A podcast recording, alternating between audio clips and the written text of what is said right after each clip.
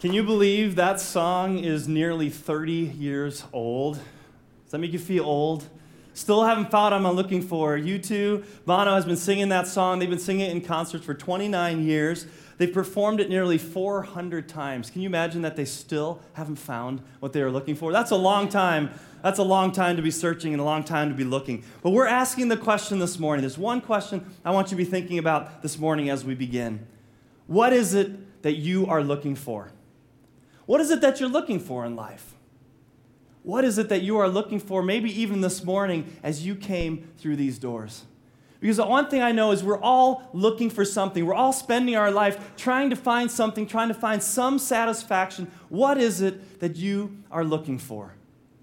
If we had a conversation and if I were to, to kind of hear back and forth maybe some of the responses, I would guess that maybe I would hear some of these things from you and maybe you can, you can relate. I think some of us would simply say, I'm looking for love. I'm looking for relationship, for intimacy, for connection. I'm looking for being part of a community where, where I just know that I can belong and be a part of that. I think some of us, based on how we spend our lives, based on how we spend our time, if we were honest with ourselves, we're looking for security and comfort. We're looking for se- financial security. Maybe we're just looking for some good advice on a mutual fund or a Roth IRA or some tax shelters. I don't know. What are you looking for? Are we looking for status? We're looking for some kind of professional identity. Maybe people would recognize us or we would have recognition and affirmation. And if I could just find that, if I could have somebody that would, that would just give that to me, that would make me feel valued. We look in so many different places. Some of us are adrenaline junkies or, or just looking for that next experiencing, that, that, that next high that makes us feel like we're alive, but we have to keep going back and looking for new things, and somehow we can't find what we're looking for. And we think and we search, and, and I know deep down there's a meaning that we're looking for, a significance, something that gives us purpose. But the weird thing is, sometimes we go looking and we know we're hungry, but we just don't know where to find that. I don't know if you guys can relate to this, but uh, sometimes at night I get a little snacky. Anyone get a little snacky at night? Right? It's usually like it's been dinner and I've had dinner and then the kids are down and now it's getting to be about 9:30, 10 o'clock and I'm just hungry. I just want to eat something, but I don't know what. I, I, got this craving and I can't really put, put a finger on it. And so I do what I think a lot of us do. I, I, I go in the kitchen. Uh, I hope a lot of us do this. I don't know. I open the fridge and I stand there. Anyone? Anywhere? Something, something's got to be there and I don't find it there, then I go to the pantry and I open the pantry and I'm looking at what's in there. And you know what always gets my attention? Barbecue chips. Barbecue chips, come on now, barbecue chips. I mean, they wouldn't be called barbecue chips. They should have a title on there say chips that eat like a meal. I mean, it's a barbecue in a bag. And so, like, you, you can eat that meal. So I invariably go for the barbecue chips and I eat about a half a bag. And, uh, and then I start thinking, you know, my wife takes them away from me, says, You've had enough, I'm cutting you off. But then they've had that salty kind of barbecue taste, and I kind of feel like I need something a little more sweet, a little more, a little more savory. And so I go to the pantry and find a Cadbury egg, right? I mean, it's Easter, right? Cadbury egg, because now that feels good. You need a little bit of sugar. Um, but then after that, you feel a little bit like, that's a little bit heavy. I need something a little tangy, uh, something to kind of wash that down. So I'll grab some jelly beans, okay? And, and you know, I'm getting I'm getting less hungry as I go along, but I'm not really being satisfied. But then, just to ease my guilty conscience, I feel like I have to finish on a healthy note, so I'll just grab like a half a glass of orange juice and I'll swig it down. All right? Anyone? Anyone relate with me, please? Please, somebody? All right? You come to the end of this, you're trying to fill, you know you're hungry, but you just can't seem to get satisfied. And today, as we're asking this question, what are you looking for? How in life have you been trying to satisfy that hunger, but you keep coming up empty, or it keeps falling short, or you maybe have it for a while, but it seems to slip away? What is it that you're looking for? We're going to look at this Easter story, and we're going to look at one character in the Easter story who discovers something different than what she was looking for. And so let's pray together, and just I just ask you to, have, to uh, for God to open your hearts to hear what God has to say. Let's pray. Heavenly Father, we're here. We're looking for something. We came through these doors, God, looking for something. Father, would you meet us at that point of need? Would you fill us and would you open our hearts and our ears to what you have to say this morning? Amen. We're going to look at uh, John the Gospel of John, chapter 20. And in John chapter 20 is where the resurrection story begins on that first Easter morning. And it actually begins like this Early on Sunday morning, while it was still dark, Mary Magdalene came to the tomb and found that the stone had been rolled away from the entrance. She ran and found Simon Peter and the other disciple, the one whom Jesus loved. She said, They have taken the Lord's body out of the tomb, and we don't know where they have put him. Peter and the other disciple started out for the tomb. They were both running, but the other disciple outran Peter and reached the tomb first. He stooped and looked in and saw the linen wrappings laying there, but he didn't go in. Then Simon Peter arrived and went inside. He noticed the linen wrappings lying there, while the cloth that had covered Jesus' head was folded up and laying apart from the other wrappings. When the disciple who had reached the tomb first also went in, he saw and believed. For until then, they still hadn't understood the scriptures that said Jesus must rise from the dead. Then they went home. So imagine this morning different than maybe we come to church this morning expecting and thinking and knowing that this is Easter morning and the tomb is empty. They came expecting to find something. They were looking for something and they expected to find Jesus in the tomb. They were actually looking for a dead Jesus. They were looking for the body. And maybe more than just the body, they were looking probably to find some closure. Maybe to reflect back on the story, reflect back on what they had experienced, and maybe just to be in the presence of, of, of where Jesus lays. And when they got there that morning, to their surprise, the stone was rolled away and the tomb was empty. The very thing that they had been looking for wasn't there. And I think sometimes we go through life and we're looking and we're trying to find something, and we even try to find it in dead places like a graveyard. And we keep coming back to those places looking for life, looking for hope, but it's not there. And we come and the tomb is empty. The thing that we've put our hope in isn't there. Mary is distraught. Mary Magdalene is distraught. The disciples are distraught, and they leave. And where we pick up the story now leaves Mary at the tomb said the disciples went home, and there's Mary Magdalene, one of Jesus' followers, hanging back at the tomb. And what she experienced, I wonder if that might not be some of what we are experiencing this morning, part of our story as we search for the thing that we are looking for. So I want to look at a couple of verses. We're going to go verse by verse here. John chapter 20, verse 14. Mary Magdalene, she turned to leave and saw someone standing there. It was Jesus, but she didn't recognize him. Isn't that kind of hard to believe? There's Jesus. He's standing right there, and she doesn't recognize him. She's been weeping, she's crying. Jesus is right there, and she doesn't recognize him. She is completely unaware of his presence. So many times we are unaware to the presence of Jesus all around us. And we might think, how is that even possible? How can she be unaware? Well, just this past week, that happened twice to me. People that I knew were in different places and I didn't recognize them, even though I knew them. I went, went to a restaurant and one of the hostesses was there and I thought maybe she was familiar and my wife wasn't really sure. And, and then we sat down and we talked about, no, no, that's really hers. One of our students here from, from the church. And then when we recognized her, we said, yeah, and we said hi and we talked. But how could we not recognize her? Or even a good friend that we ran into at the zoo visiting from out of town and from, uh, from California walked right past. We didn't even recognize him. But then when we saw our eyes were open. So she didn't even recognize Jesus, even though he was right there. Isn't it funny how we can be surrounded by God's presence and be completely unaware that he is here? I mean, some of us, we, we don't even recognize that God is there. All we have to do is look out at the beautiful mountains, gaze out into the stars, maybe look into the eyes of a child or witness a birth, see the blessings that God has put all around us, and yet we can be completely unaware of his presence. Even this morning, as we gather here, there's some that are coming here today so aware of God's presence and what He's doing, ready to celebrate Easter, ready to worship and praise Him and feel that He is here, He is present. And others of us, maybe again, completely unaware. I'm here because someone asked me to come. I'm here because it's tradition. I'm here because I want to make somebody happy. I don't know. I don't really feel anything. I don't see anything going on and you don't experience the presence of God, we're unaware. And that's a state that all of us begin at. At some point, we just realize we're unaware of God's presence. And maybe it's because we think we have Jesus figured out. And we already know the story. We know what happens. And Jesus is a historical figure. He was a good teacher. And, and, and it's great. We celebrate him on Easter. We go to church. And, and somehow we left last Easter and we put Jesus back in the tomb. And we roll the stone in front again. And we say, okay, I'm going to come back a year later. And you come back this year. Let's unroll the stone. Let's just go through the drill. But there's not an awareness of a living, powerful, resurrected Christ. Just because you are unaware doesn't mean that Jesus isn't there.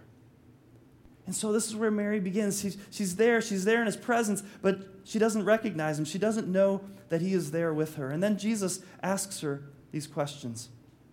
He says to her, Dear woman, why are you crying? Jesus asked her. Who are you looking for? She thought he was the gardener. Sir, she said, if you have taken him away, tell me where you have put him, and I will go and get him. Mary is broken. And she comes to him broken and, and not just distraught because, because he isn't in the tomb. Now, again, she doesn't recognize yet that, that this is Jesus, but he's recognizing the brokenness in her. Why are you crying? There's brokenness in all of us. If I know one thing that's part of the human condition, is that we all experience brokenness. Maybe not in every part of our life. Maybe today there's this one part of your life where there is brokenness. And, and Mary, at this point, was just distraught. Scripture doesn't tell us much about Mary, and there's people that, that, that, that um, ascribe certain things to her, but one thing we do know is that Jesus healed her from demon possession. And so you can imagine a woman at that time, she had several demons that Jesus cast out of her and, and freed her from. And so, being a woman like that, she was probably cast out in that society, pushed to the fringe, nobody giving attention to. But when Jesus healed her, she was restored.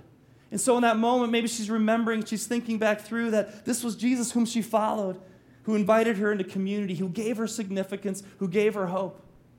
And then she was thinking, man, just a week ago, Palm Sunday, as we call it now, she's thinking a week ago, how could we go from that day to here? A week ago, we came into Jerusalem. Jesus was being hailed as the King, as the Savior, as the Messiah.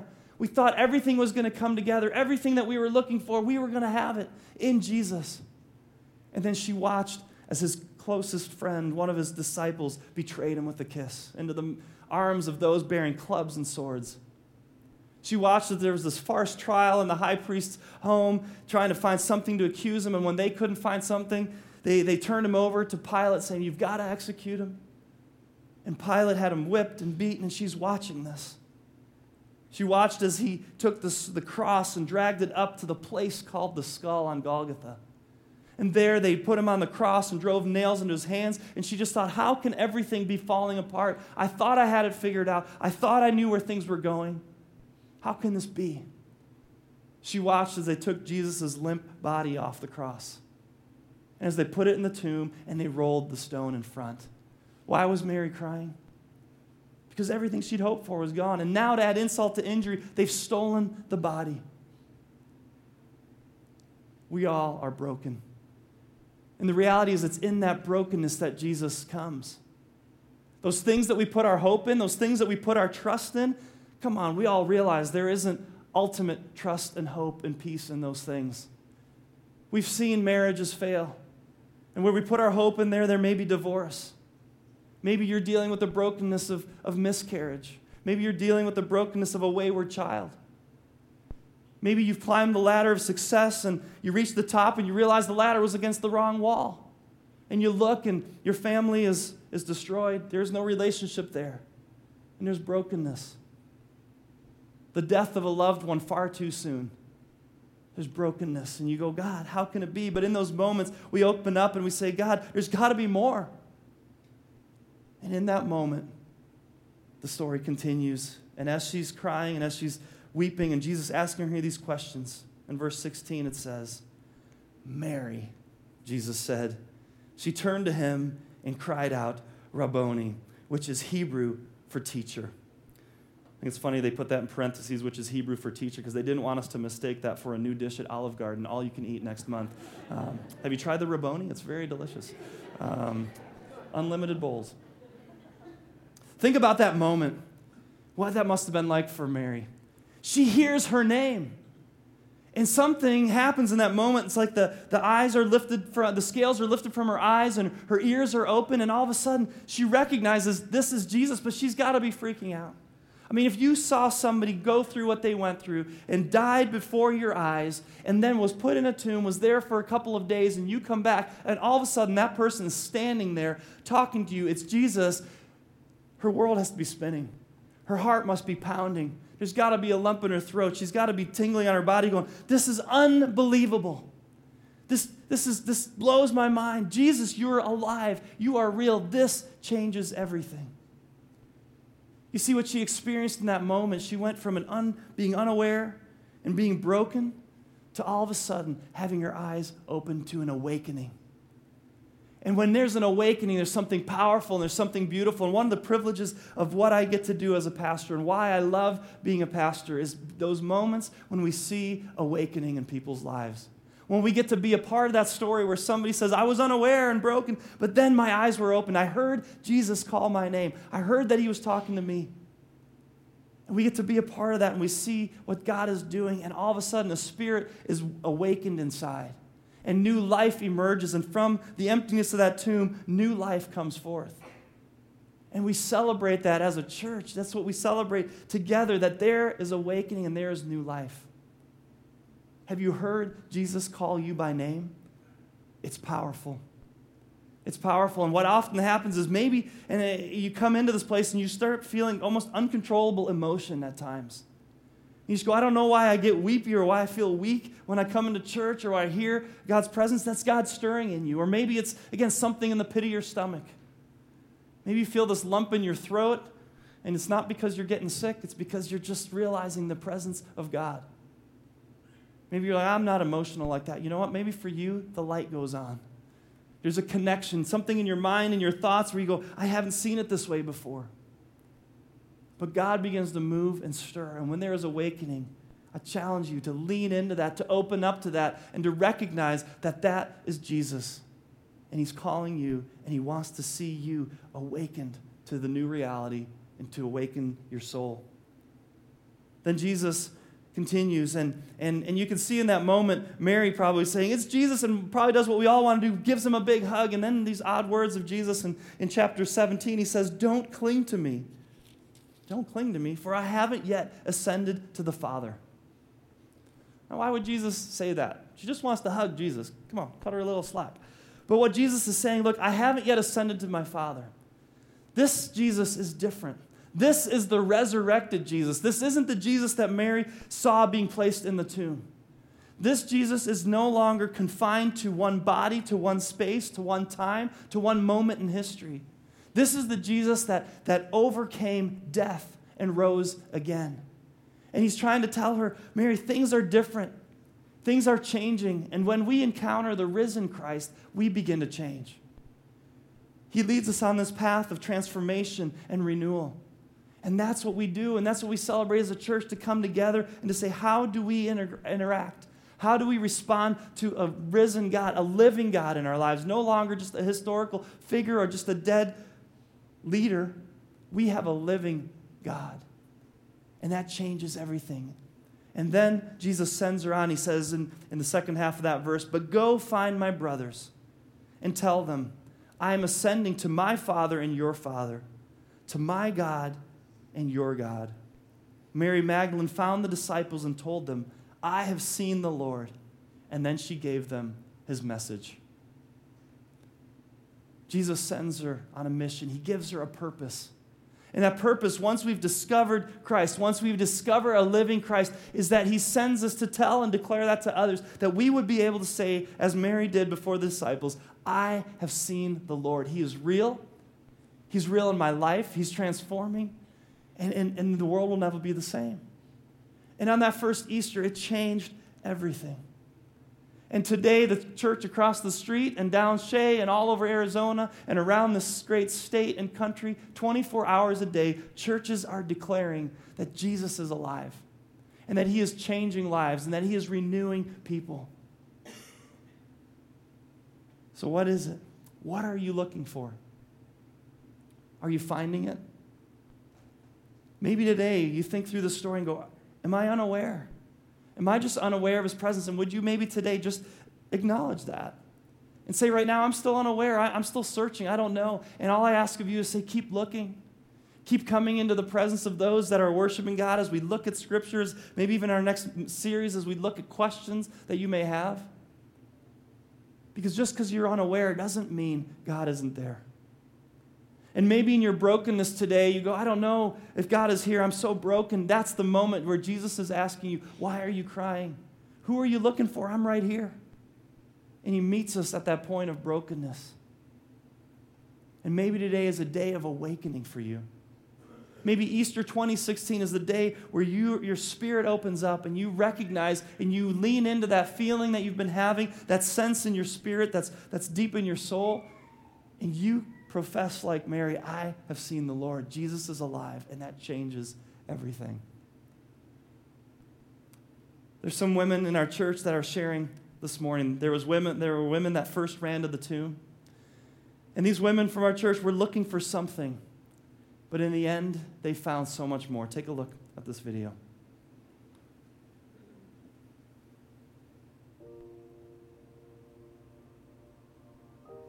In searching for for love ultimately from another person it left me feeling disappointed and let down and brokenhearted.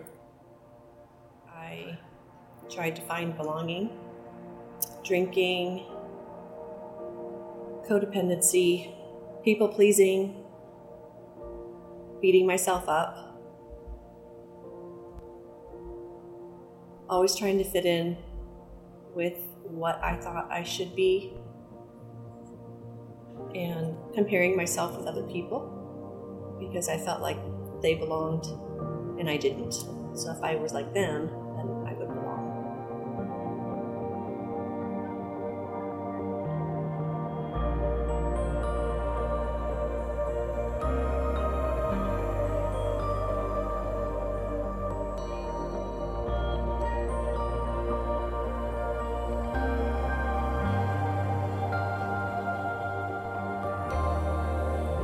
So I struggled with smoking and, and, marijuana since I was 16 years old, and I thought it relaxed me.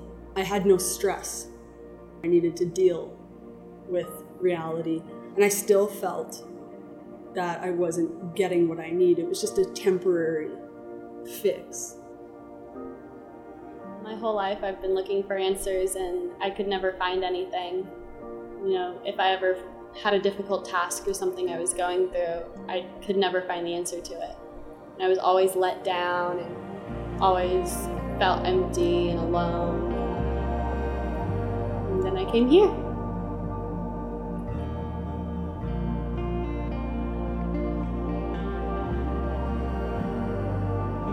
I'm a fighter, I'm a survivor. And I've always found ways to save myself and move on and go forward but I was always feeling like there was something missing and I wasn't completely happy. I felt alone in my answers and my solutions.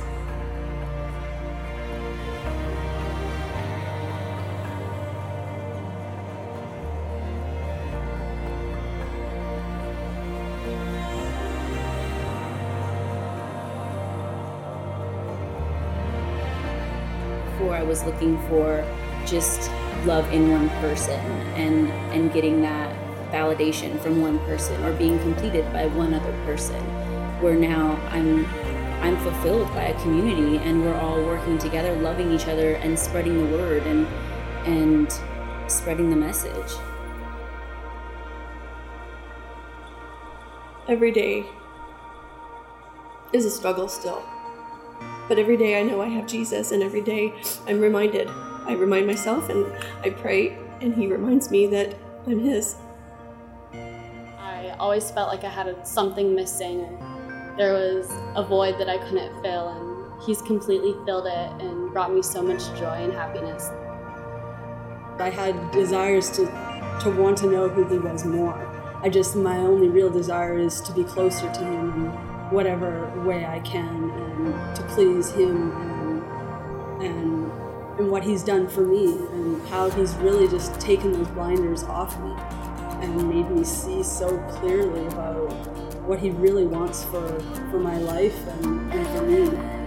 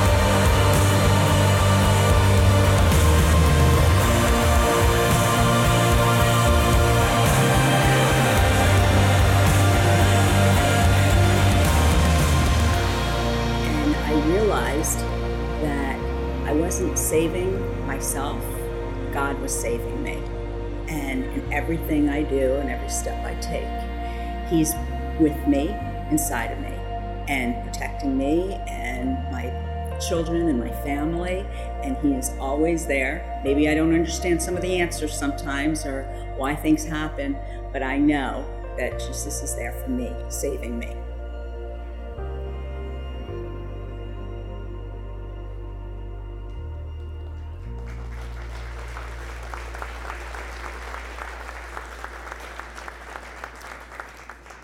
What are you looking for? Where are you going to find it? Jesus changed that question. He's not asking us, What are we looking for? He changed that question for Mary. Do you notice what he asked? He said, Who are you looking for? We are never going to find the things that we are looking for, the longing, the hope, and the peace in the what's of this world. If we keep looking for the what, we're not going to find it. It is only found in one, in the whom. And that is Jesus. This morning, I just want you to bow your heads in prayer and maybe just reflect. Where do you need Jesus this morning? Maybe you're unaware and are just praying and saying, God, reveal yourself to me this morning. I want to know you. If you are real, if this is all true, then show yourself. If it's your brokenness, then let God speak into that. Let Jesus come near to you and use that brokenness as a place where He can mend, where He can heal and where you can experience His touch on your life this morning. And maybe today, Easter 2016, is your day of awakening. A day where you not only just realize that Jesus is alive, but that you are alive. And you would put your hope and you would put your trust in the only one who has conquered death and can bring us fullness of life. Let's pray. Heavenly Father, thank you that you are still changing lives that you are moving among us and that your spirit is alive and well. Father, those this morning who are, are just acknowledging, God, their search for you, their search for something, they're here. God, would you reveal yourself to them? Would you help them on this journey that they would come and come to know you and discover you and find that hope and that peace? God, heal the brokenness that's present here this morning. God, come alongside and and put your arm around us and bring the healing.